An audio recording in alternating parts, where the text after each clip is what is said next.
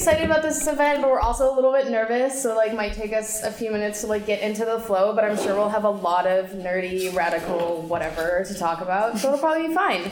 Um, so this is a QPIRG McGill event, and QPIRG is a social justice nonprofit that's based out of McGill campus, but tries to build links between um, the campus and the Montreal community.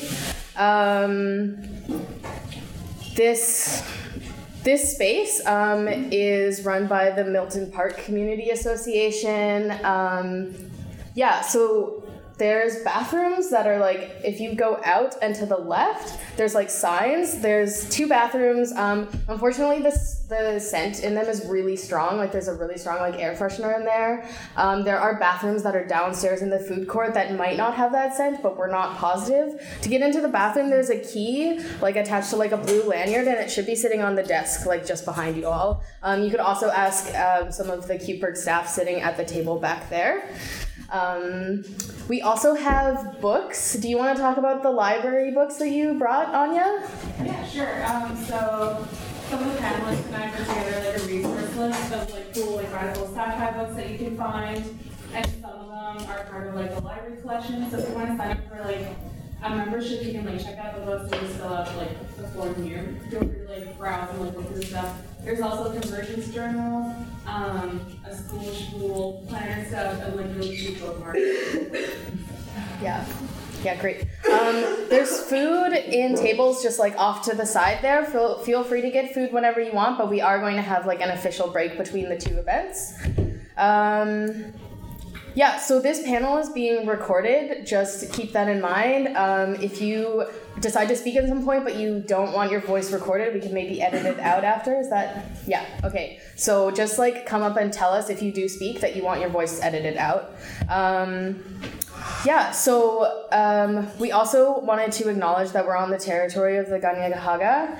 Um, we are on colonized lands, and that is very pertinent to like the things we'll be talking about today. We definitely will be talking about race and colonialism and imperialism and these different like themes that we also see in science fiction. Um, Montreal was traditionally known as Tiohtià:ke.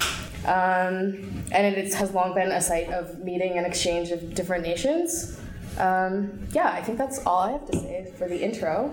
Sweet. Uh, we also wanted to talk about the second workshop just like a little bit, uh, just to remind folks um, and kind of emphasize that um, part of what we wanted to do in the second workshop was really give folks a chance to create some science fiction, so whether that be art or comics or poetry or short stories or report backs or whatever um, you want to do. So, um, like based either on your experiences or the discussions that we have or ideas that are you know floating around in your head. Um, so during the second workshop, we're hoping that the last 45 minutes or so will be dedicated to doing that. Um, and we're also planning to put together a zine based on this event. Um, so if um, you know you're you're stoked about what you're creating and you're cool with it, um, you can leave uh, that piece of creation with us, and we'll uh, get it in a zine and then distribute that um, in the coming months. Um, so obviously, none of that is required, uh, but just know that that is something uh, that's going to be coming up. Yeah. Um, yeah, so this event came about basically because I don't know, Molly and I like to talk to each other about sci-fi all the time, and like for years we've like had really intense like political discussions, like um, often like stemming from like things in common that we had like watched or read or just like generally, um, yeah. And like Molly moved away about a year ago, and then I knew she was coming to town, so I contacted her like to see if like she wanted to do anything, any like radical science fiction events, and then this is what's coming out of that. Um, yeah, so we're gonna like introduce ourselves now a little bit. So I'm Becca. I work at QPIRG McGill. Um, I've been involved in like Montreal like community and or like student activism for about the last six years or so. Um, yeah. Um, hi, my name's Molly. I'm an otipêmsiw-iskwêw um, from Wetaskiwin or Calgary, which is in Treaty 7 territory. Um, however, being Métis, there are no treaties uh, that we have um, that is, are recognized by the government of Canada. Also, we might still technically be at war with them because I don't think we ever undeclared war, which is something to think about. Um, but um, yeah, I was living in Montreal for about six years. I'm involved in strike activism, uh, labor organizing, uh, harm reduction work, and anti-colonial stuff. Um, and I'm now living in uh, Edmonton or Amis- Amiskwacîwâskahikan. Um, and I'm working on a master's in Native Studies there right now. Uh, my name is Noah. I'm very nervous. uh, I am from Montreal. I spent part of my life living in the States, um, which is a whole kind of dystopia in and of itself. Um, I don't know what else I'm supposed to say right now. I do a lot of workshops. Uh, I spend a lot of time hanging out with small children. And yeah, that's all. Um, my name is James. I uh, I um, I'm not from Montreal. I've moved around a lot growing up, uh, and I have an Afrofuturist performance project called Skin Tone, and I'm like working on uh, developing a like radical sci-fi conference that'll be sometime. I had, anyways, it's a long story, but it'll be called the Congress of Radical Futurism, and it's in the like germinating stage. Sweet. Sweet, thanks. Cool. Um, yeah, so in like I we this is like billed as like science fiction, but like we wanted to just give a little disclaimer in case there's anyone who like really cares about like the categories of things like that. Like we are going to be talking about like speculative fiction more generally sometimes. Um, yeah, like you know, if we like talk about like Buffy the Vampire Slayer or like Avatar: The Last Airbender, like we know those like aren't necessarily technically science fiction, but it might be relevant to like ever talk about other kinds of like um, like world building or like yeah, just like speculative fiction in general. Yeah. Uh, so we were thinking that we'd probably talk for like around an hour or so, um, because you know none of us are like experts in any of this. We're just really big nerds, um, and we know that if you're here, you're probably also nerds of various sizes and uh, extents. Um, so we did want to open it up for kind of a broader discussion, um, sort of after around an hour. Um, so and also like questions or anything else that folks have. Um, so please feel free um, to you know think about stuff that you might uh, want to contribute because yeah, we're just four people and there's like so many more people around. Yeah. Right. Yeah. So, so we have like six guiding questions um, that we'll be using to like, like yeah, guide the discussion. The first one is, what is your science fiction origin story, and when and how did you fall in love with science fiction? Do you want to go? Me? Sure. you looked, you looked excited. Well, no, I, I was just, I was curious. I was looking up to. I'll, I'll, I'll go. Great.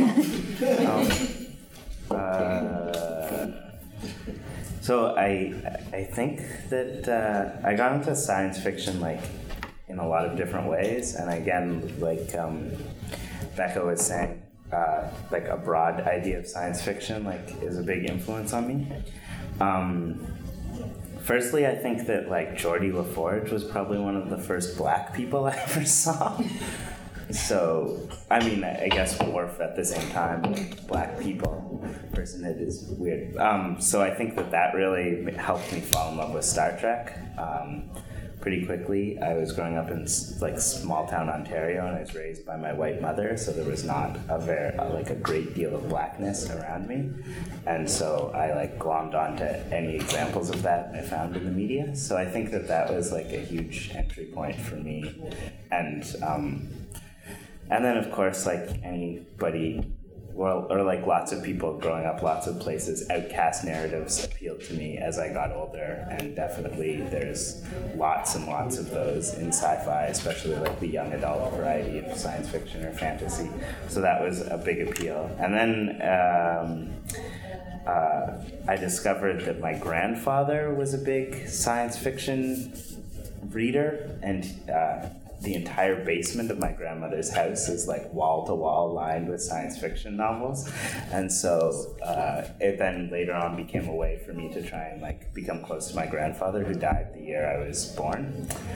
Uh, and then lastly, as I started playing music, I became more and more steeped in the history of like Afrofuturism and the way in which uh, a lot of the free jazz artists, like usually people reference Sun Ra, but if you look at like Julius Hemphill and Archie Shepp and um, a lot of the like the Black Artists Group in St. Louis, like a lot of those people were very engaged in both radical politics and radical world building. So whether that was like the Black Artist Group specifically creating, like getting this building and just running workshops and creating plays and stuff, or um, or simply the idea of like creating new musical territory to um, opening up new musical territory that uh, could be considered valued but might not be valued conventionally. Uh, so those are the kinds of through ways that I got into science fiction with by through anyway. Stop talking. That was great. I can, I can, I can go.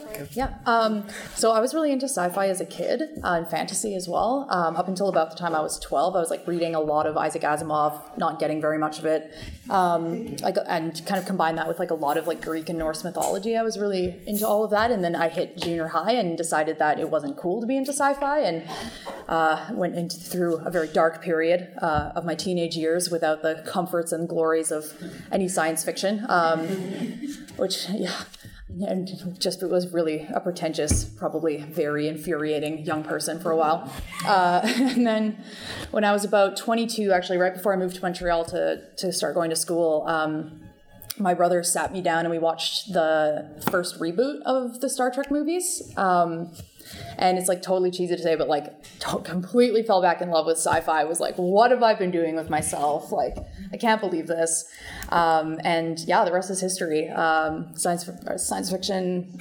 Like, there's so much going on, and there's like so much goodness. And I think the other thing that really got me back in was reading Dune, like picking up and reading Dune and being like, holy crap, this whole novel is about the interplay between religion and colonialism. Like, this is amazing. This is an amazing document, like explaining how that works.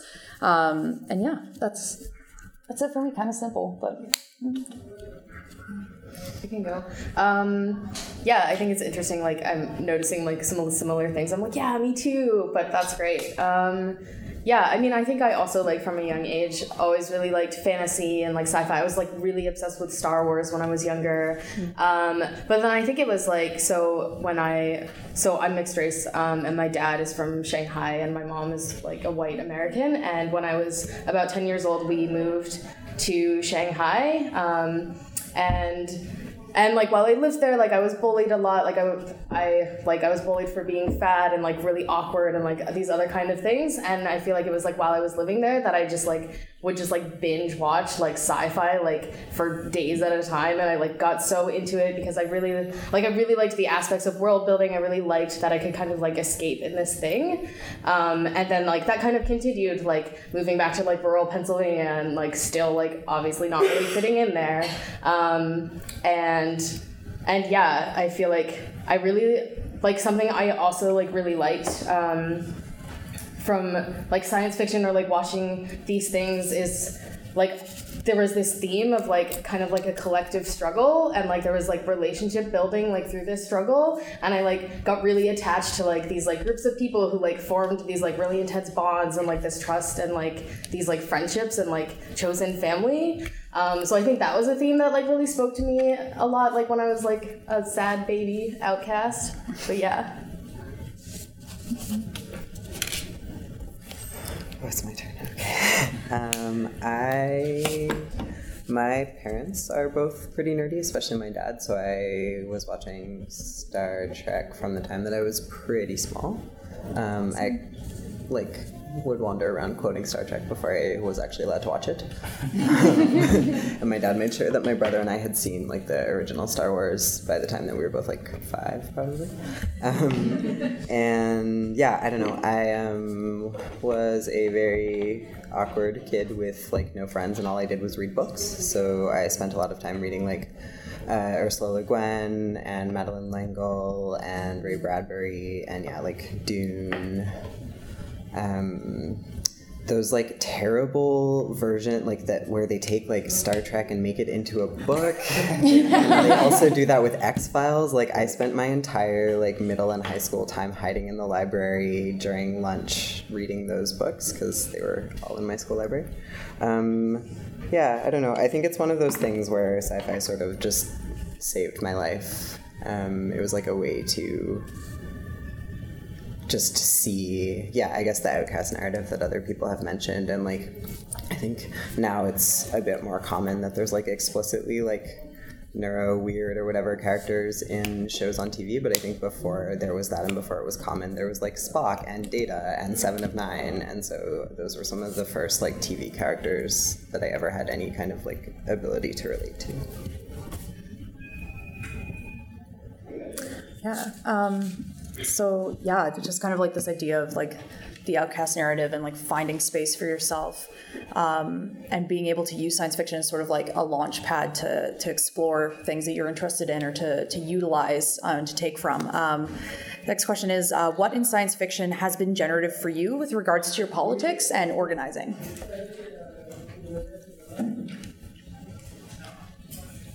Do you want to start, Molly? Yeah, I mean, I could start. Yeah, I mean, I think there's like there's a lot of things. I mean, what um, Noah, you were saying about, you know, finding characters that you really related to. I mean, one of the first things that I like, firstly, after I got over the fact that Star Trek's actually funny, I, for some reason, when I started watching Star Trek, I was like, it's going to be really serious. It's going to be dealing with, it's supposed to be super cerebral and it deals with all these big problems, but didn't realize how hilarious it was, even though they are dealing with all this really serious stuff. Um, but then encountering Spock for myself, like also as a mixed race person, um, and as somebody who's like, you know, mixed race that's often referred to as half breed, like pejoratively or like in a reclaimed sense, um, was really fascinating for me because uh, fascinating Spock, um, but because uh, thank you for laughing. Um, uh, you know, he he deals with all of this stuff on the day to day, right? Like well-meaning friends. Um, you know, he's this he's the one half breed um, Vulcan character in a ship that's full of humans. Um, and even though they have these really intense relationships and they're constantly going through these intense experiences and the, it, everything's really profound, like as soon as the plot requires it, um, Spock's half breed nature becomes the subject of the plot, right? So um, I always remembered this one episode of Star Trek. I can't remember what it was called, but um, Kirk gets replaced with kind of an evil android of himself, and as he's this android is being created, he's kind of in kind of like this spinning machine, and he yells something like, um, "I can't stand your half-breed interference" or something like that. And his uh, android clone um, repeats that line to Spock at one point, and that's how Spock clues in that this isn't the real Kirk because of that kind of friendship. Um, but you know, every time something happens to Kirk, right, this this kind of seems to come up, right? Like this half breed thing.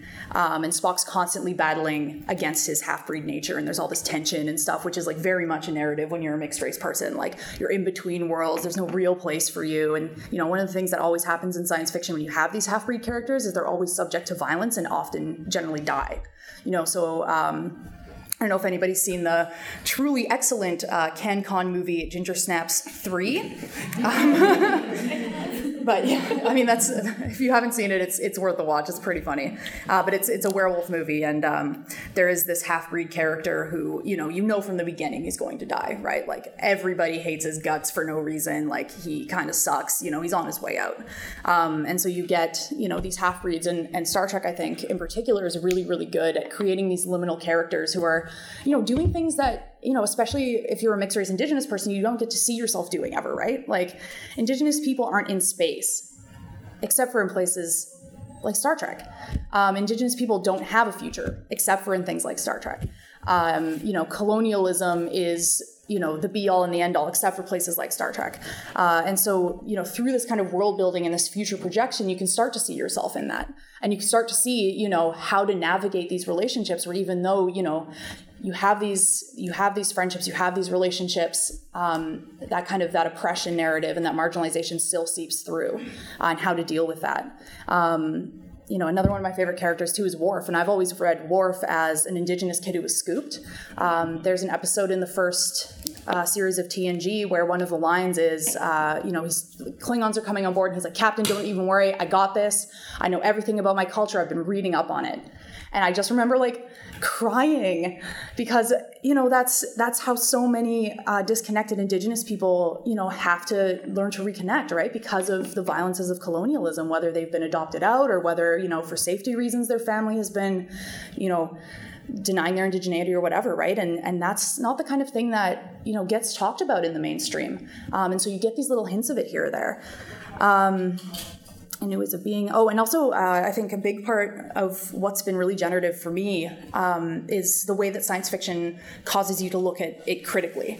Uh, and, you know, once again, so try not to use Star Trek as all the examples, but uh, Star Trek is great for that. Because um, when you when you watch Star Trek, uh, you know, it's it's about basically like a, a, huge military organization, super hierarchical, really like violent, like really imperialist a lot of the time. But when you read against the grain of it, you start to see how a lot of what that narrative is doing is actually demonstrating and reflecting back all of the defici- deficiencies of sort of that like benign conquest, that like liberal multiculturalist narrative. Um, and so being able to like take that and then project that onto society to say like you know, what are these stories that we're being told and how can we read against that and how can we act against it? Yeah. So, yeah. Uh, anybody else? Uh, yeah, I mean, I, I shared some of, uh, or like in a different kind of way, I felt some of the similar resonances when I was younger and watching Star Trek. Um, less so Star Wars.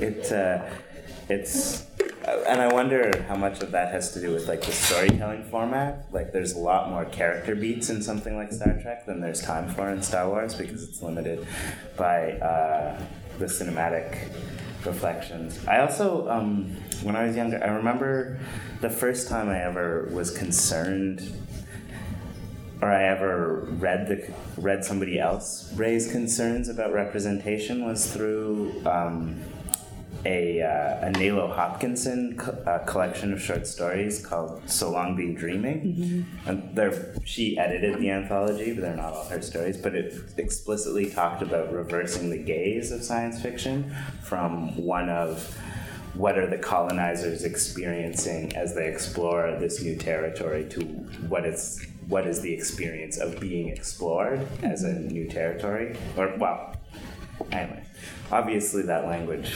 is imperfect, but um, and I think that that opened a lot of doors for me about thinking about the future and how sci-fi imagines the future. Um, like you wouldn't necessarily. Well, I don't know. When I was younger and I read Neuromancer, I didn't like think, why are there these like why are the only black people in this entire book space rastas who literally like hotbox their spaceship? Like that, that's that's that's it. That's that is blackness. Dub music, marijuana, and they're like apparently good mechanics. Uh, like they're you know they're helpful. Um, to the protagonist, who's obviously this uh, this exceptional, um, uh, well, exceptional sort of PI character.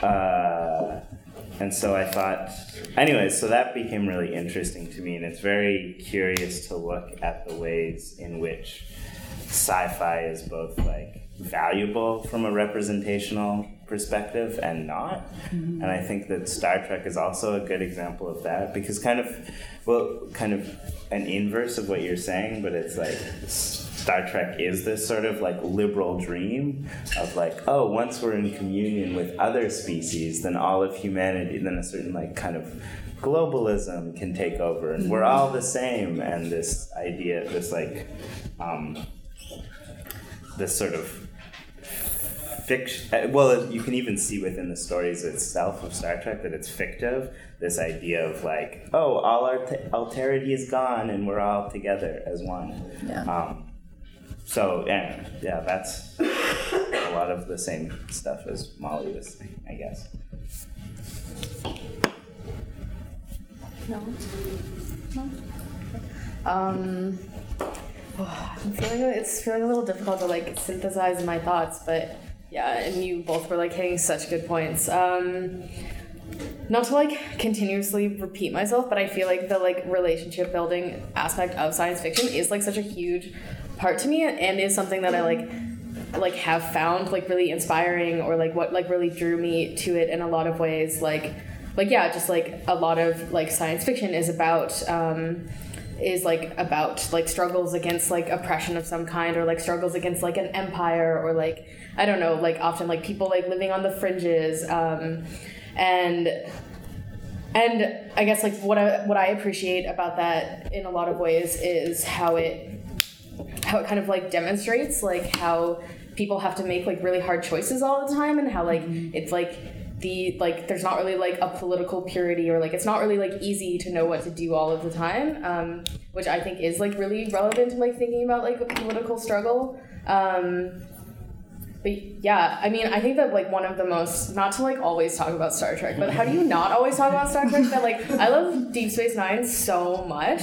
Like I think that like watching Deep Space Nine, I think I first watched it when I was about eighteen, so it was like a little later than I watched some other stuff. But um, yeah, like I found it like I found like a lot of it like really inspiring to me because it was like a change from the narrative of like um, like a lot of the narrative of a lot of things is just like nonviolence and like um, like working within systems and like there's like a kind of like political analysis that like like yeah like some sci-fi's um, it's like there's like this utopia or like there's this like group who like knows the best way to do things or whatever. Like i think that like comparing like the next generation of star trek to like deep space nine is a really good comparison because the next generation does kind of like um yeah it is like this it is like a very like imperialist like colonial thing. Um, and in, like this yeah the liberal humanist like oh we don't like fight we don't have wars anymore. Like they're all like in the show they're always talking about how like oh yeah we once like had gender oppression or like oh once upon a time people like cared about the color of each other's skin or whatever but like now we don't. And they're like trying to teach all of these other cultures to like be better or whatever. But then like in deep space nine like you see like a story about like like what do you like how like the federation like has no idea how to deal with like decolonization like has no idea how to like handle that um like a lot of the like principles of the federation just like don't apply in these situations where like people are actually like struggling for their survival or like struggling against like a dominant force and yeah um i don't know do you guys want to say anything else Did you have anything you wanted to add?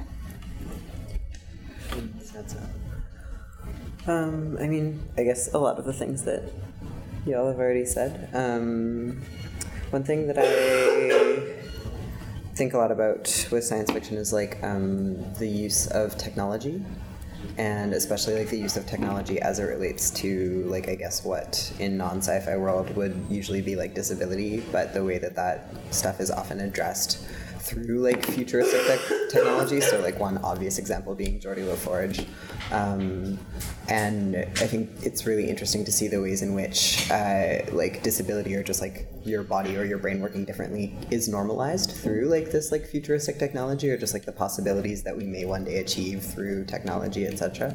Um, but then also the ways in which that stuff like doesn't hold or, or ends up fucking up, which I guess is kind of the next question we're supposed to talk about. But um, but yeah, I mean, I think when there's just like different possibilities and different roles, and I guess again, not to only talk about Star Trek, but like when um, just like the ways in which different just ways of existing um, end up playing out and, and the ways in which they're normalized and the ways in which they're like exoticized or othered um, and I think again, like characters, like um, for example, like the relationship between Data and Geordi was one of the first um, like friendships on television where I was like, oh, maybe I will have friends when I'm older, um, and just like thinking about the ways in which people's um, strengths and abilities end up being where they're sort of directed, whether that's because they're extremely logically minded and therefore that makes them good at engineering, or whether they, you know, have uh, just like whatever it is that someone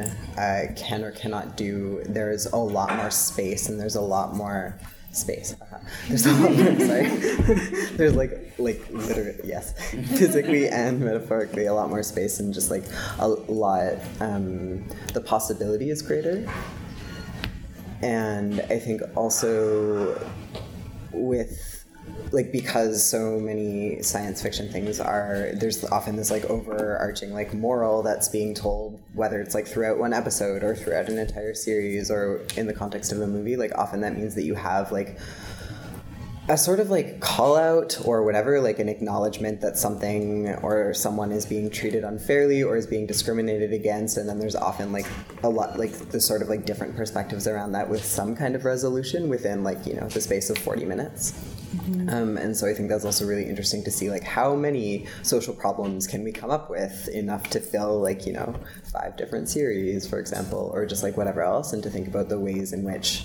Um, the kind of like thinking has to go into all the different perspectives and who it is in whatever series, be it Star Trek or something else, who's going to take what position, and how does that sort of represent um, what we know about that character, what we know about that race of characters, or what we know about that, um, you know, like planet of characters or whatever.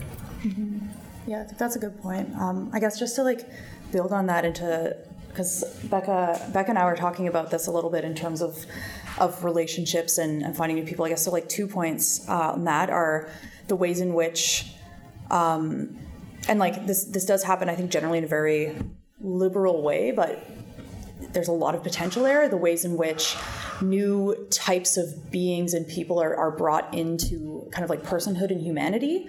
Um, and so I guess like a non Star Trek example is Farscape. Um, they're on a living ship and the ship is alive and is a being and like gives birth at one point and then is a mother and um, you know has this will of its own where you you know it's not just something that can be used and exploited and you know for for whatever purposes of the people who are on it, it its its needs and its desires need to be taken into account and negotiated and it becomes part of this relationship building. Um, and Beck and I also talked about how in the next generation in particular one of the things that has really stuck out for us is the fact that they rarely question each other um, so folks might remember the episode yesterday's Enterprise um, when the Enterprise C, I want to say, comes through the wormhole for the bat- from the battle at Khitomer, um, and the entire timeline changes, and the only one who notices is Guinan. And she just has this kind of like vague feeling about it, like something's off, something's wrong. And when she goes and talks to Picard about it, Picard has absolutely no reason you know, to, to believe what she's saying, has absolutely no reason to take any sort of action that could potentially put his ship in danger, that's going to send, you know, he has to send this whole other crew back to certain death, basically. But he trusts her enough and says, like, okay, like, you said this thing, we're going to do it you know, and just that like intense solidarity that exists between those two characters in particular, but that you see over and over again in that series where you don't have to understand what somebody's experiencing for you to trust it and for you to take action on it in a way that like respects what that perspective is is something that like has really really stuck with me and has really informed how I approach my own relationships right? You don't it's not about creating this idea of like empathy with other people where you can feel what they're feeling right? It's not that like golden rule do unto others is blah blah blah it's saying like you know you have this experience that you know i can't understand and that i don't understand but i trust that experience and i respect it enough to to like live with it and work with it and work with you around it you know? Um, yeah. Is there anything you wanted to add on that? No? Okay. Anybody else find anything? Uh, no. great Yeah, so we can I yeah, kind of like logically following that is also like what are like the limitations and failures of science fiction? I mean, there's like a lot of reactionary bullshit in there. So like what are some of the themes that we see there? Um, like for example, like something Molly and I were talking about um, was how like yeah, part of why we all love science fiction is because like we can sometimes see like different representations or like yeah we can see like people in positions of like autonomy or like expertise or whatever that like we wouldn't that is harder to see like in our like everyday lives or whatever. Um yeah like just seeing like really like badass women of color or like seeing yeah characters that we can relate to. Um but also at the same time like it still falls victim to like the same thing that the rest of society does where like there's like a lot of really great characters but then there's also this like mediocre white man who's still like the main character who's still like everyone who everyone like still has to answer to that like yeah firefly Yes. yeah uh, firefly definitely Firefly. yeah That's what we are. We're all thinking. yeah yes um It's in, the, in, uh, particularly of note about Firefly is that it was inspired by Joss Whedon's reading about the Civil War and sympathizing with the South. no Yeah. didn't No. know that Yeah. That looks- Well, because makes it's, so it's sense. A, it's a story. Well, if you uh, like well, Joss Whedon ruined himself. Like, but um, anyways, that's an interesting thing about that particular story is that he talked openly in interviews about how it was inspired by his reading of like the Reconstruction and feeling sorry for the Southerners and like what it would be like to be a Southerner and under that context. So the the like bad guys in that are the Union, and the people we're supposed to root for are the Confederates being squashed down by the hegemonic. Anyway, but, but Yeah, um, and just another thing that I like watching Firefly, or like I'm sure other things do this too, but um, something that always like really bothered me about it is like it has this like weird blend of like Western and like Eastern culture in the future or whatever, but then it's like, but you are still pretty much seeing just like the same types of like Western institutions and like most of the people are white and like I don't know, it's like they wanted to like take this like element of like Asianness, but like without any actual element, like nothing else. Like it was very much like an aesthetic, um, like yeah, just like using like curse words from Mandarin that and like pronouncing it so badly that like I can't even understand what they're saying and like stuff like that. Um, yeah, so it like yeah, it was like this like oh like look at this like future where like cultures are blended but like still obviously like the western aspect is still like completely dominant of like the actual like norms of that society. Yeah, and, and kind of the whole idea of world governments, you know, like so much sci-fi is based on, especially like if it's sort of future and like space themed sci-fi is based on like each planet has its own government, you know, like and that's the world government as though that's a thing that we should be striving for. Mona and I were talking about this a little bit earlier too, um, and that world government always just so happens to be like highly Americanized, like what a coincidence, you know? Like it's America that's going to take us into this future. It's like these Western, um, like Euro American values, like post Enlightenment, et cetera, et cetera, that's going to get us there. Um, and you know, a lot of that gets really tied in with militarism uh, in these interesting ways. I always think of Ender's Game, right? Um, which I recently, I, you know, it's recently been told to me that Ender's Game's ending is not actually much of a surprise ending. I am always shocked every time I read it, but like, uh, you know, it's it's all about you know if we're if we're going to make progress, we have to make progress through these systems, right? And and the military then, you know, obviously in, in Ender's Game, the military is not a benevolent institution, um, but at the same time, right, you either have these external threats, right? So you have these anxieties that, you know, I always think of them as kind of settler anxieties, right? This the invasion anxiety, the assimilation anxiety, right? The Borg, the the buggers, like whoever um, is coming to to destroy our way of life, right? And that's like extremely reactionary, right?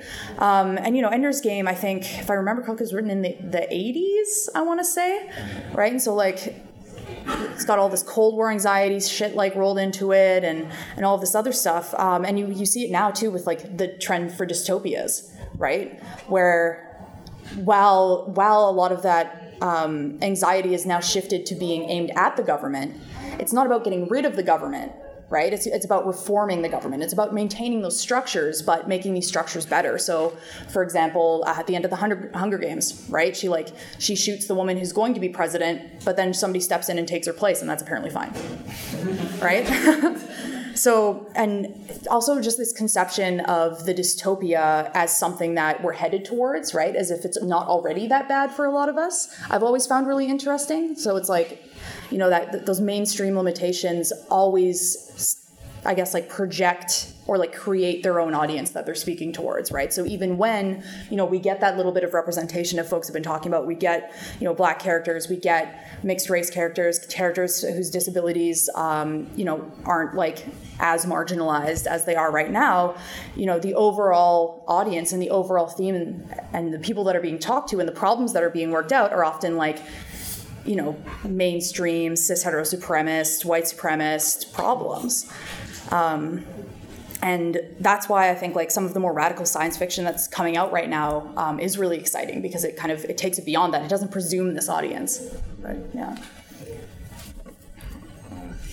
two other uh, world government sci-fi: Starship Troopers, Independence Day. Yeah. and the victory conditions are always like, look at us coming together, and then now humanity's problems are solved. um, but, I, but I think also, yeah, what you were saying about um, Molly about uh, government being or governmentalization being the solution. I think a lot of science fiction is pretty unimaginative about potential social structures and about what alternatives to um, the cur- like the current state of affairs or what the, the end game of the current state of affairs would look like and i think that that's kind of a huge failure it's um, and I, I don't know. There, I think there's like two strands to that. One is like the hard sci-fi people who are like, well, we're we like crunched the data, and this is what the future is going to be like. We like ran some economic simulations, and like there's going to be no jobs. So this, and so there's these people who have a certain scientism in their science fiction who want to insist on the world progressing in a certain way, and I think that that's a dangerous perspective. And then from the other side, I think that there's um, not that these are like the only two problems or only two, but there's also like a great deal of sci-fi that is really only explicitly commenting on the current contemporary state of affairs, and as much as it's displacing that setting in the quote unquote future, which isn't a real thing, obviously, um, or the past, like a lot of fantasy is doing the same thing. Uh, it's imagining, anyways, it's limiting its imagining to the kinds of situations that currently exist instead of being open to the fact that even if you actually look at world history, the range of ways of people interacting and associating are like way way broader. And i think that there's like yeah. Definitely in fantasy but also in science fiction an, an inadequate amount of engaging with that potential for talking about social structures and stuff. Um, not obviously there there's some examples that do it well. I guess like Ursula K. Le Guin's The Dispossessed has like some really good examples of alternate society. There's this woman, Vonda McIntyre, who writes um, she she wrote a lot of novelizations of Star Trek, uh, Noah was talking about, and uh, she has this series about a science ship that goes out and they have no weapons and everyone's like polyamorous on it. Anyways, she like really tries to push the boundaries and like Heinlein always did with respect to interpersonal relationships too, but um, broader scales. There's like not as much, and certainly not in the TV movie realm versus. Yeah, maybe you guys like already explained this fully enough, but it was just like making me think about, um, yeah, like these kind of like futures that science fiction often shows us. It like it is like society's problems have been eliminated by having like a world government, by having like just like by being like completely unified in this way, where it's like, oh, there's like no more like hunger because like everyone is fed like through these machines in the same way or like you can all get your food from the same place in this like yeah or like everyone like has like jobs assigned in these ways or and like but yeah i don't know it's like yeah it's interesting to think about how it often like shows us like oh like this utopia means that like um, everything is controlled in this like very like in this very like uniform way. Yeah. Yeah, and and at the same time, like what I find so interesting about that kind of thing, just like generally, right? Like this idea of the utopia, um, or like the liberal utopia, where like like thinking again about Star Trek, where it seems like the conflicts that are played out in Star Trek are either they're conflicts from like less developed worlds or less developed peoples, peoples who don't share our values, like that's where the conflict comes from, or they're conflicts that are kind of inevitable, right? So thinking about the Cardassian Federation Treaty and the fact that it creates the neutral or um, that like border zone with Maquis come the Maquis come out of, right? Um, that's kind of inevitable when you have you know these people working together to try to find best solutions. There's always going to be people falling through the cracks, right? This idea of always falling through the cracks. So like in Star Trek, you know, it's this utopia where nobody really has to work. People work because they want to, because it's interesting. Uh, they've gotten rid of money. Um, they've gotten rid of scarcity, right? It's a post-scarcity world, like full of abundance. Except like once you get once you stop being one of the federation's chosen people right? Like one of their like bright little angels. They're like hyper productive like hyper militarized people right? Like you always see you know they go to sort of like border town bars to try to find stuff and there's money and there's gambling and there's poverty and there's sex work and there's all of these things that within this liberal utopia you know they, they want to get rid of or you know they've supposedly already abolished right? So it's like it's not necessarily about living in this utopia it's about presenting a liberal utopia that even they're admitting you know is a facade essentially or it's like a veneer um, and I think that's a big part of what DS9 does really well is you have this like Sisko who just takes no shit and just like does whatever he wants is such an incredible foil to Picard who's like very straight and narrow, a big giant nerd, like not very like not great casual interpersonal skills. Um, and like very you know straight and narrow follows the rules uh, etc and then you have Sisko who's like i'm just here to get this shit done and also i happen to be a religious leader and a mystic. Um, you know it's like it's a very interesting combination of, of characteristics. Uh, or you have for example Mart- so i have this okay. Folks have heard of woman on the edge of time if you haven't maybe you haven't read it but um, so woman on the edge of time i have this like okay it's a low-key conspiracy theory but i like semi believe that they're like deliberately keeping it off the shelves because I don't know about y'all, but it's maybe the best science fiction book I've ever written or read. Not, I did not write it. did not write it. Um, but right, like that more than any other sci-fi that I've encountered, uh, the way that it talks about the intersections of um, like race, class, disability, gender, uh, et cetera, et cetera, et cetera, in this, you know, both like dystopian and utopian way is absolutely brilliant. Um, and you know, it was the 70s. It has gender neutral pronouns that, and like people use those pronouns now sometimes. And like, you know, it's like, it's incredible. Uh, but you, it's super hard to find. Why is that? Right? Anyway, conspiracy theory. Uh, but, um, so yeah, this idea of like targeted liberation and this targeted liberation from conflict, except for the conflict that's sort of inherent, right? And it just so happens that the kind of conflict that we're experiencing now is what happens to be inherent to ourselves as humans or as beings, right? Interacting with other beings, which I'm not necessarily willing to buy that.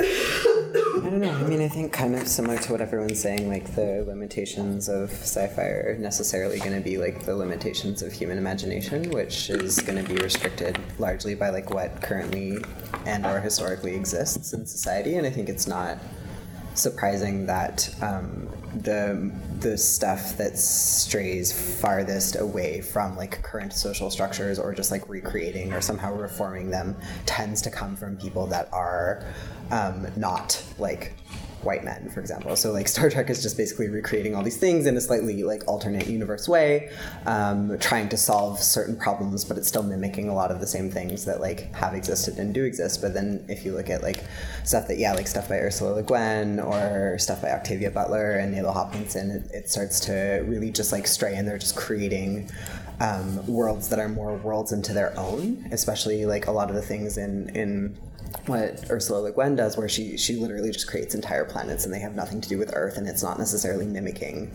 um, and there's not an attempt to do that, and and so often, I think.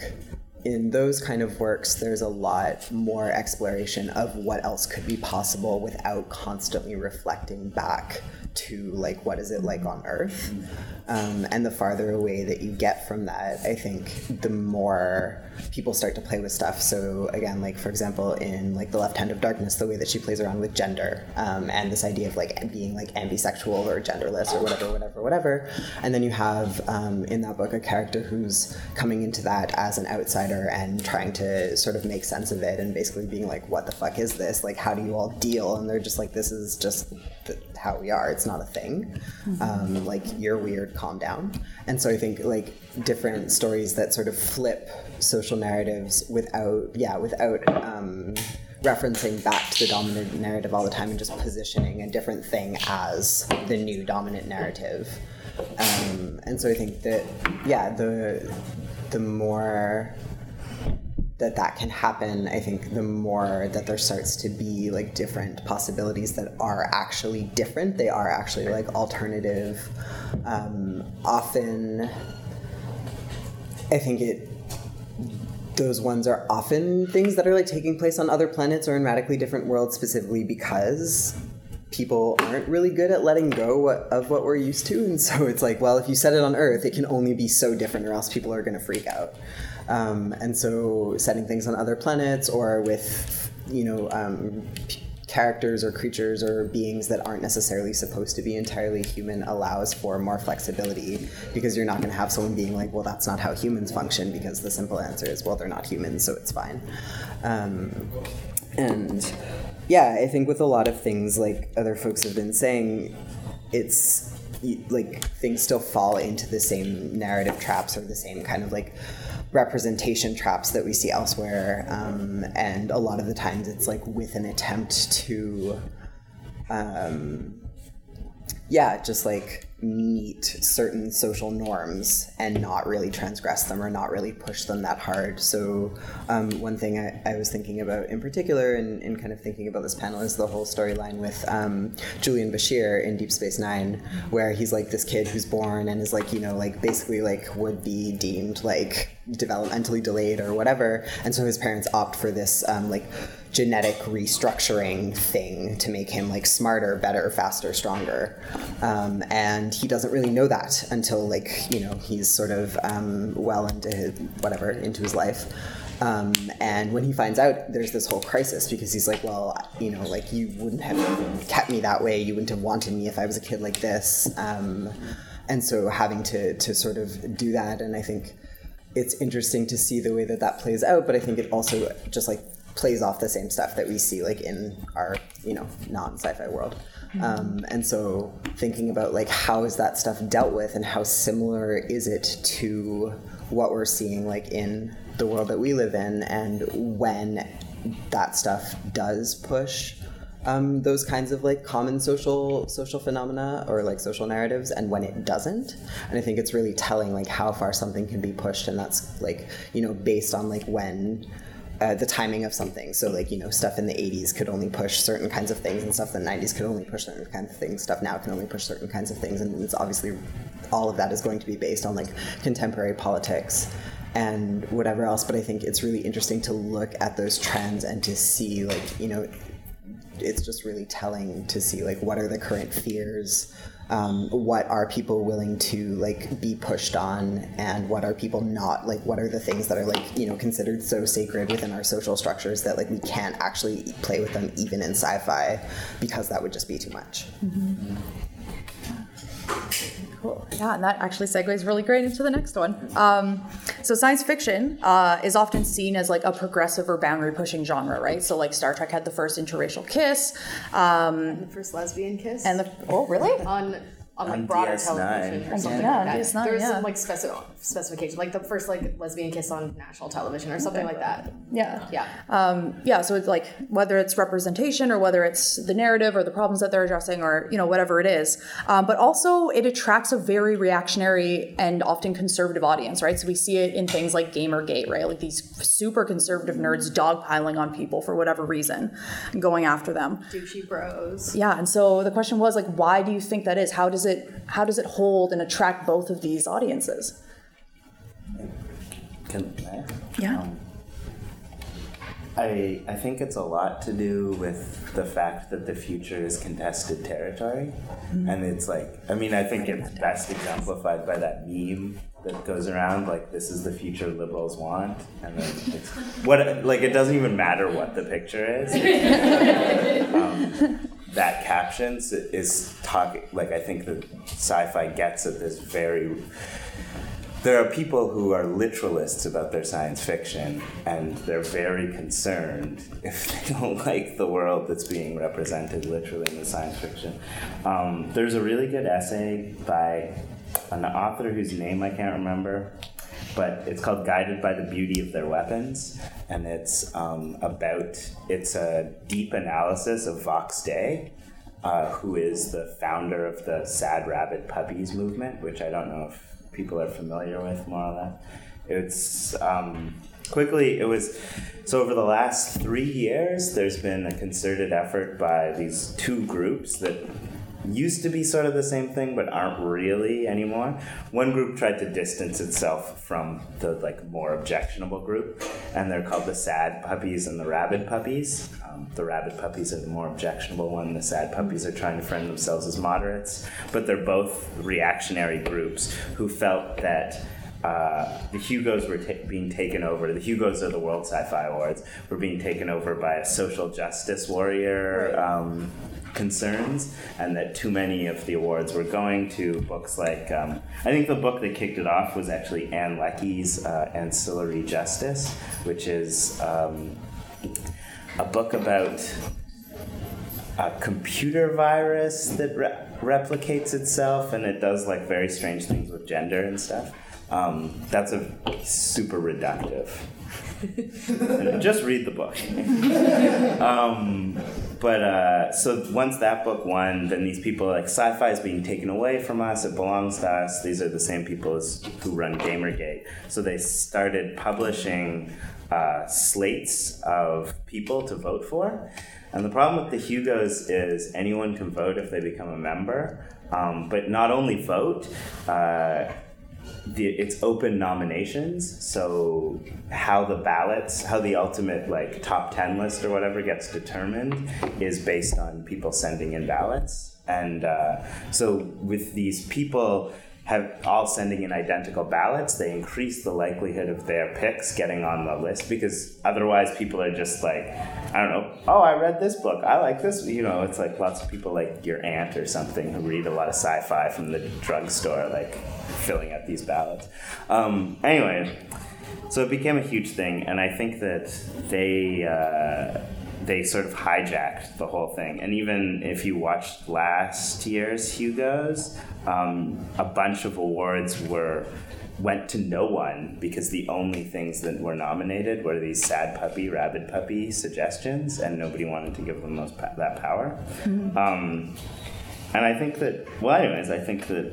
Uh, those people are as concerned about the future as people who want a more radical future. And so I think that uh, this something like what gets considered the best sci-fi picks up on a lot of the same insecurities and concerns and fears.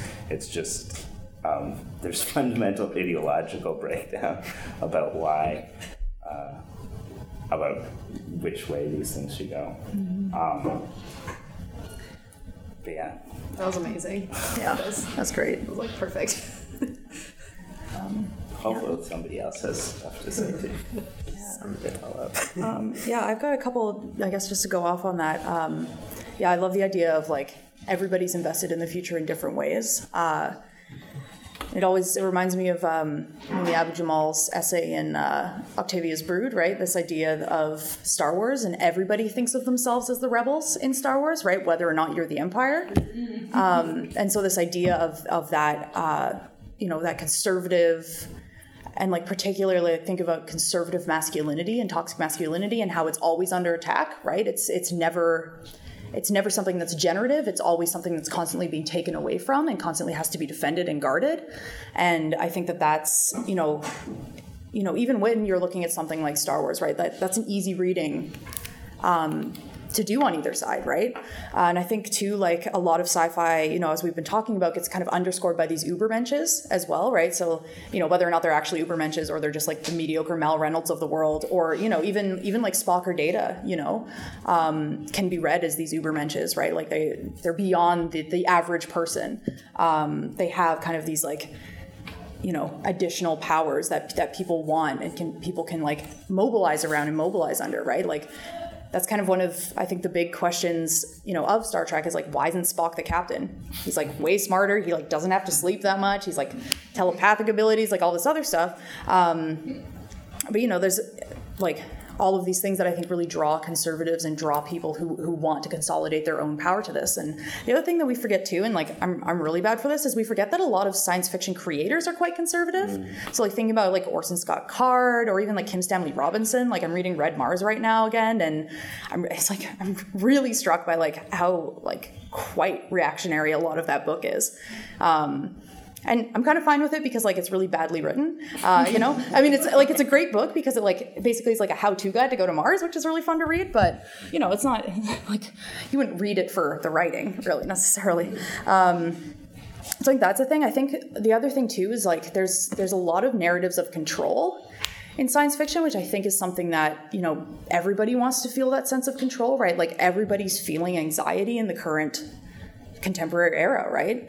Um, like that precarity is hitting all of us, and it's hitting all of us in different ways. And so, uh, a lot of what sci-fi does is plays out fantasies of control, whether you're you're being controlled and the anxiety that causes, or taking back that control. So, think about Octavia Butler. Um, you know, like the first thing I did when I was out of school was I sat down and read nine Octavia Butler novels in a row, and I'm still having nightmares about it like two years later, um, because like that's like so much of her her books are about like how you navigate coercion as somebody with very little power. You know, that's like a theme that runs through all of her work, which is like stressful. Um, but you know, and and or uh, Ursula K. Le Guin's uh, *Lathe of Heaven*, um, kind of a, a, novel novella, right, about um, somebody who can dream the future and the future will just change, and the fact that like then you know this person starts getting manipulated by their psychiatrist uh, and you know institutionalized in that way and brought under that form of control um, and like how do how do we get out of that or, or speaker for the dead right that sort of benevolent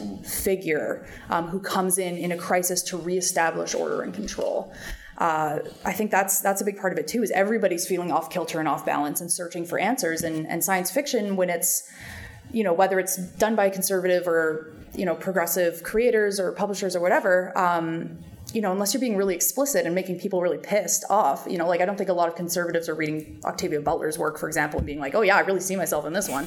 Um, but you know unless you're being really explicit about who you're writing for who that audience is as we've been talking about um, i think it's easy for everybody to draw on that and to like mobilize it and to see themselves in it. Yeah. Um, yeah, I mean, I think that both of you touched on like a lot of the majority of things I have thought about, but like in really eloquent and amazing ways. Um, but yeah, just like another aspect that I think like can draw like conservative audiences or like douchey bros, to be honest, is um, like the technology aspect and like the unearned power aspect and like like you know like machines and like yeah, just like having access to like a new type of power that has like basically nothing to do with yourself that you can just like do whatever you want with i think like has a lot of appeal. Um, yeah like we see a lot of like yeah like scary conservative bros who like love like giant guns and like stuff like that. I think that there's like a similarity in science fiction where like they can like yeah like it and it is about like power and control and things like that. And, and yeah and feeling like the rebel or feeling like the one under threat like you know like they think that like they are the oppressed ones because they can't do whatever. I don't know. There's a lot of things they complain about. But yeah. Yeah, so it is like yeah, I think it is also like exciting to like those type of people that like like this idea that you can have access to this kind of power that you like don't need other people to support you you don't really need anything and you like just as yourself can like achieve what you want mm-hmm. and that's scary even though like to me like that's inspiring in a way or like to some of us like i'm like oh that's cool that you like don't need like you know like the majority of society to like support you on a thing or like you can like break out of these like dominant structures but then yeah that does like appeal to people who are like the complete opposite of me at the same time. Yeah. Yeah that's interesting too. It makes me think about um, i don't know if anybody's read uh, speculative blackness by andre carrington um, so he's a he's a sci-fi academic, and he wrote this great book. Oh, one of the chapters is called "The Once and Future Benjamin Sisko." Like, you want a preview of how awesome this book is? Uh, but he talks about um, the ways in which early sci-fi was was consumed by people, right? So in the 40s in particular, um, a lot of science fiction was really pushing racial boundaries, and as Noah mentioned, like is, was using uh, alien species as metaphors. You know, it still happens all the time for for racialized people. Um, but he tells this incredible story, this incredible true story of of you know these fan fiction communities that were popping up everywhere, right? And they would communicate through mail, and then they would have these big conventions and publications and like zines that they would uh, you know spread around. Um, and subscribe to and stuff. And he talks about how the first black fan fiction writer who was well known was actually a white person who took up this black persona for years, years and years and years, uh, and you know was also writing other stuff under his own name, but kind of took up and consumed this identity of this black person to prove that science fiction was diverse essentially to basically like fuck with the haters and fuck with the people who were trying to keep black people and people of color out of sci-fi at that time. Um, and like andre he just he comes across as such a nice guy. He's so generous with with this person who's done this. Um, but you know this this way of consuming these identities right? And to, to reiterate them in a way that it becomes about you and to take that up um, rather than i guess like going back to what i was saying about you know just believing people and not necessarily having to understand them or understand where they're coming from but just trusting them right like that consumption and that like reorientation i think is also a thing Yeah, there's a. I've just started reading this Tad Williams book, Otherland, and at the beginning, uh, there's there, a bunch of it is set in South Africa, and at the beginning, he's like, "Oh yeah, I took a bunch of liberties with like explaining Bushman culture, but maybe the biggest liberty was that Bushmen will exist at all in." A hundred years. Okay, enjoy the book. and it was just like, whoa. Like, anyways, this book was written a few, like, quite a few years ago, so I'm pretty sure he wasn't appraised of the current discourse on cultural appropriation. But it's interesting to see, to just read someone being like, ah, I just made up a bunch of stuff and attributed to this culture because it fit with my story, and that's yeah, a kind of power. yeah Um, but there's also the inverse of that, or sort of inverse of that, where you have James Tiptree Jr., right, who long wrote as a man and was attributed. In one review, somebody uh, claimed that she wrote the most masculine sci-fi possible, and then, but and then years later, it came out that it was a woman who was writing this all along, and.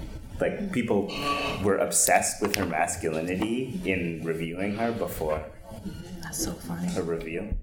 Yeah. so funny Do you want to add things? I mean, I think people have pretty much covered it. Like, I think it's like the thing that everyone has said about how like the future is unknown, and so everybody wants it to be their version of the future. And I think when there's the ability to do that by like building your own world or writing your own version of the future, then everybody's going to do it in the way that they want it to look. And so I think that also allows for a certain um, amount of like impunity to write these like really fucked up future worlds because it's like well it's just a story. It doesn't you know it's we're just whatever. It's like the same kind of like defensiveness that happens around anything else but i think people take advantage of that because they're like well sci-fi is sci-fi. It's all fantastical anyways so we might as well write these like really intensely like white supremacist futures or what have you. Um, and i think there's also just like a lot of um, like even if we think about just like the names of like two of you know two of the like um, I guess like biggest or whatever like most commercially successful um, sci-fi franchises like the names like Star Trek and Star Wars right? So like thinking about like this idea of like you know adventuring and pioneering and like colonizing places and people and things and this really like for you know like um, Star Trek like even just like the fact that it's like partially based on this like old show called Wagon Train or maybe I'm messing up the title but basically this like you know western pioneer travel around in covered wagons and discover things. Um, and so that appeals to a lot of people in a lot of different ways but it also appeals to like you know the the sort of like conservative uh, like you know straight white dude that we've kind of been referencing as the sort of like who is the the terrifying uh, sci-fi audience we can think of. Um, but I think also like yeah just like the machismo in that right? And that appeals to a lot of people this uh, this idea of like conquering worlds and conquering other species um, or like e- even just like boldly going where no one has gone before. Like that can be interpreted in so many different ways but one of the ways that can be interpreted in is like taking things to be your own um, and that kind of like colonizing of things again with a kind of impunity because if it's all fantastical it doesn't really matter. Um, and so i think that appeals to a lot of people because it allows them to have this kind of like uh, yeah just like escapism where things can be you know exactly as they want or where it's like fine for like women to be treated in subservient roles because that's not a thing. That's just how it works on planet xyz or whatever. Um, even just the ways that like and again like the the close like the the closer an author is to like the this like various dominant positions within society the the closer like their work becomes right? So again like with like Nalo Hopkinson and Octavia Butler like there doesn't leave room for that because they've so specifically created their worlds and again like the conservative audiences that we're talking about aren't probably consuming like Nalo Hopkinson and Octavia Butler and those folks. But even thinking about like for example I'm gonna do it. I'm gonna talk about Voyager. Sorry. Um, but like Janeway right? So um, like in this one way, you know, it's like, oh, she's a woman captain and that's a thing and that's supposed to be progressive. And in some ways it is, like, especially given the time. But there's so much commentary on her ability to be a captain. It's constantly called into question. Um, and I think that's done deliberately, partially to comment on, like, you know, the what we would hope it would be commenting on, like, you know, the kind of like, what is it like to be a woman in a traditionally like male role or whatever. But at the same time, I think it's also called into question because if she was allowed to be to um, like too much of a strong woman character or whatever, uh, they would lose a lot of the fan base. They would lose the more conservative fan base. They would lose a lot of the like the the male audiences. Um, and so there is this. I think there is a very deliberate like questioning of her her role as captain and making sure that she's constantly being checked, whether it's by like members of her own crew or you know uh, other beings that they encounter. There's a really like make sure that she you know she doesn't get too many ideas kind of thing. And so I think that like speaks a lot into kind of how stuff has to play in order not to lose the like conservative audiences which are like just statistically going to make up a lot of the mainstream. Potentially also to gain the uh, not to detract from what you're saying but potentially also to gain um, a sort of like working woman audience of the time. Like i know the, the character of janeway resonated a lot with my mother for example. No to, i think janeway fills so many things but i just mean in terms Yeah, of yeah. thinking about like the uh, like conservative audiences or like kind of like less people who are not consuming science fiction in a way where they're like we want a really different thing. Um, trying to make sure that like stuff stays in this place because yeah i think janeway feels like appeals to a lot of different people in a lot of different ways. Yeah. Um, yeah, before we move on, I just wanted to comment a little more on like metaphors and like how sometimes like the metaphors of science fiction like work really well or like feel liberatory or something, and then other times it's just like a way to erase like uh, to erase like race or disability or like gender or like sexuality or like the like oppression around that. Like like whenever I watch something and like the only people of color in the show like are aliens with like a different color of skin or like like it will be like people of color like actors or actors like people like playing those roles but like then everyone who's like a human is white or whatever like that like I mean, okay, I don't really, I didn't, I only watched like half of it, but I watched like half of Guardians of the Galaxy, and I was just like, I don't want to watch this anymore. Like, you just, I don't know, like, I don't even remember because it was a few years ago, but I just like that just like felt like an example to me of like, oh, you're like kind of making some metaphors like about race or whatever, but like, a but you are actually just making it so that it's not like as applicable like as it should be, or like it, the metaphor is erased because like you are,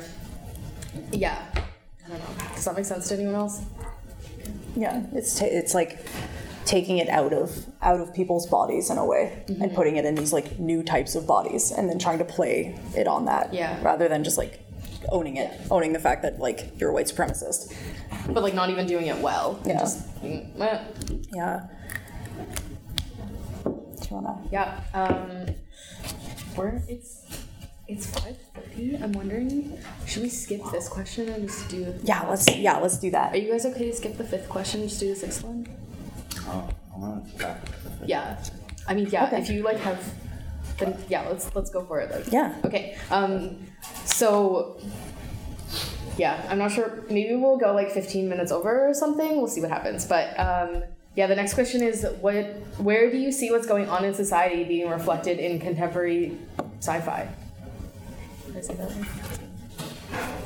I guess I said we should talk about this, but I mean, I think it's interesting Uh, to go back to the Hugos, like not last year, but the year before, the Three Body Problem won, and like that's interesting because it's the first time a non-English language book won the Hugo Awards, and I don't know. I think we're in a period of geopolitical instability where something somewhere like China is going to become increasingly important, and so it's interesting to see this na- this narrative getting popularized. That I think don't think would have been popularized like earlier in history about the Chinese perspective mm-hmm. on interacting with extraterrestrials as opposed to like we mentioned there's always the world government but the world government is always like the US is always in charge of the world government like all the time and so it's interesting to kind of see that center being loosened in sci-fi. I also think that there's like some very fascinating stuff from the 60s that was written that is maps on closely today or even something like I don't want to draw too close a parallel, but people talk about like Atwood and like The Handmaid's Tale being like what's going on in the States. But there was also a novel by um, from the late 60s, I can't remember exactly one, called The Jagged Orbit by this guy, John Brunner. And he wrote about a race war happening in 2014. And it's, um, and he actually, it's really, anyways, he was getting into like playing with form. So there's chapters that are like one letter long and then chapters that are like half the book and stuff. But he, um, he also excerpted a lot from newspaper articles at the time and then would comment on the newspaper articles in the next chapter. And it's interesting to see how his predictions about where race relations were going already at the end of the 60s um, mapped very closely onto the conversations that started arising around like the 2016 election and stuff. Um, uh, so it's kind of, I mean, I don't know. I guess that's like an the future in sci-fi is always moving and shifting, and I think that that's really interesting because you can look at older sci-fi that accurately represents today. And anyways, it's a gift that keeps on giving. I'm sure it had something to say to the people then, and it does today. Yeah, I also yeah I guess like also to talk about Atwood, um, the one that I always think of. I honestly didn't love The Handmaid's Tale when I read it. I thought it like ended really abruptly and it made me really mad for like two weeks.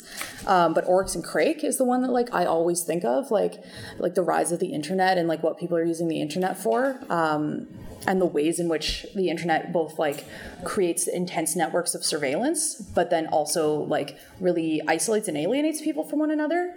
Um, I found that like fascinating. But one of the things, um, totally forgot to mention this earlier, but I, I do a, a podcast on science fiction called Métis in Space um, that uh, deals like we watch a science fiction TV show or movie that deals with indigenous people somehow and then comment on it. And one of the things we've done about three seasons or so, and one of the things that we've noticed is that. Um, starting in the 60s, portrayals of indigenous people start to become a lot better, like more respectful. You know, we're real human beings. We're not just like war whooping ghosts somewhere, you know, in the past in Twilight Zone, uh, which, which is a real fucking episode. Um, you know, uh, but then you hit about like from 2001 onwards the quality of the portrayals of indigenous people just like plummets. Like it gets way more racist way more conservative way more reactionary. Uh, so you watch something from 2014 and it feels like you're watching you know that the first ever doctor who episode. I don't know if anybody's seen that one from the archives um, but god so goddamn racist. Um, and i've like that's been just like incredibly interesting to me. Uh, or you know, think about the redesign of the Klingons in the new the new Star Trek reboots, right? They, you know, I think a lot of what TNG and DS9 both did was really, you know, try to like. You know, work with that balance between like these are very different people with a very different society, but like we can have this respectful engagement and relationship that recognizes, you know, they're not just like some weird other, but then, you know, these new Klingons are just like savages, um, hyper violent, hyper militaristic. You get like no person, you know, like there's, you see just them very briefly in this instance of violence against women. Or uh, I watched Suicide Squad when I was on the plane. What a terrible choice. Don't do that to yourself. Um, but, you know, Adam Beach. Uh, is uh, Slipknot in that movie, and everybody was so excited. Like, finally, an indigenous, you know, he's a villain, but like an indigenous supervillain. That's so kick ass. Uh, he's in the movie for about five minutes. Um, he doesn't even get an introduction. Like all, like there's kind of like these uh, sort of outtake bits where everybody's like, you know, this is Harley Quinn and she's sexy and crazy and here's her origin story. You know, like here's I can't even remember uh, Deadshot. Like he's like a dad and here's his origin story, right? Like Adam Beach doesn't even get that as Slipknot. He's in the movie for five minutes. He rolls up, punches a woman, knocks her out, and then gets beheaded. That's it. That's the end. Uh, it's brutal, you know, and so there's this idea, you know, we've been talking about the importance of representation, uh, and I think, you know, like, you know, back in the the 60s, the 70s, the 80s, you know, and fighting for that kind of represent, and even into the 90s, you know, fighting for that kind of representation. Of course, there are people who who still don't have, you know, anything remotely appro- approaching representation. Um, but you know, I, I, think part of the thing is that's just not enough anymore, mm-hmm. and I feel like that's a reaction to uh, marginalized people becoming more organized, having more access to media, to production, to commentary through you know things like the internet. Um, and uh, yeah, I see that as, as very much a reaction to that, and I think it's really important um, to push to push back against that. Um, you know, another great example is B'Elanna Torres, going back to Voyager. I cannot stand her. She's she's the standard. You know, there's a half breed in in every Star Trek, right? Um, but B'Elanna, you know, there's an episode where she literally gets split into her Klingon half and her human half, and they're fighting, right? Like, and that's her whole thing is like like she's got that half breed angst, right? Like the half breed, you know, if you're a half breed, you don't have that angst. Like you're usually fine. Like you might have that angst a bit when you're a kid or whatever, but like, you know, like I don't go around being like, I've got one foot on the sidewalk and one foot in the canoe. Like, what do I do? You know? But that's like, that's her whole arc through the whole fucking thing. Sorry, sorry for my language, but, um, you know, and it's just like, why? What is this doing for people? What, like, what is this, you know? anyway, and of course, it just opens her up to all sorts of like vulnerability to violence and all this other shit. Um, so yeah, I think like that's that's all of a thing, and I think that it, it, really is tied to scarcity anxiety and precarity as well. A lot of the science fiction that we're seeing, either you know, as as folks have been saying with regards to sort of like conservatism, um, the reaction is to to make sci-fi that's not that's not really thinking about these broader issues. That's not really addressing what we see in society, but it's kind of just like pap, right? Like let's just get some space babes out there. Let's get some like big guns and like let's go for it because you know we don't want to think about the fact that we're all working like three full time jobs that we might not have in a month. Um, because there's no contracts, there's no unions, like capitalism is running rampant everywhere, et cetera. Um, but then I also think that it's you know that scarcity anxiety actually like gets mapped onto things like television and movies and you know that scarcity anxiety is like also present in these capitalist structures that make that sci-fi. So you know also going back to guardians of the galaxy i don't know if anybody's seen the second one but the character of mantis is anybody else fucked up about the character of mantis? Because holy crap i was like seriously? Like super orientalist right? Like innocent really doesn't know what's going on is just happy to be there like very helpful like no personality at all like oh brutal you know? And like is this really where we're at? It is uh, obviously but like um anyway that's yeah, sorry that was kind of just a rant but uh, anybody else? Do you want to say anything?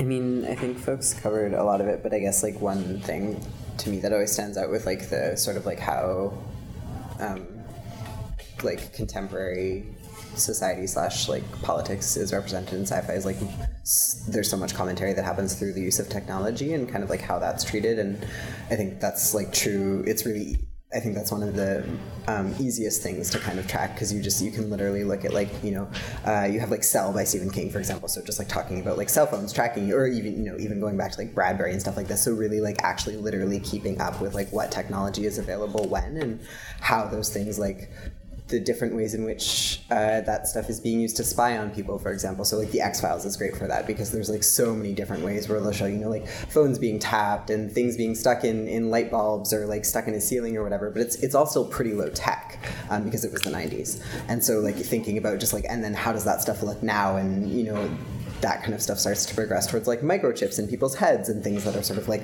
much more insidious and much more like on a, um, a much less like obvious scale because we do currently have technology that exists that can be that tinier that can sort of like infiltrate our existence in that way. And so I think that's one thing that stands out a lot to me about how sci-fi reflects like what's currently going on is that like anxiety about being watched, that anxiety about being surveilled um, by like you know Big Brother, so to speak, or the powers that be, and um, even thinking about yeah like i think x-files is a really interesting example thinking about like all the conspiracy stuff and the way that they portray like how the government is watching and kind of like the idea that okay we know the government is corrupt but ultimately they still kind of seem to like the government. Um, so it's again back to the thing where you can only stray so far but i think um, yeah just like uh, another thing um, that stands out for me a lot again like with the use of technology as it relates to like ability and disability is like you start to see really creative ways of being able to help folks adapt to their their environment whether that's um, you know, through something like uh, Geordi's Visor, um, but also like there's an episode of uh, Deep Space Nine where there's a person who normally lives on a low gravity planet and then is coming aboard Deep Space Nine and they have to like reconfigure everything and build her a wheelchair because she can't um, function in the same ways in a like regular gravity environment. And so in some ways that's super interesting, but they also fuck it up really hard. Oh, okay, Molly said the F word first, so I'm good.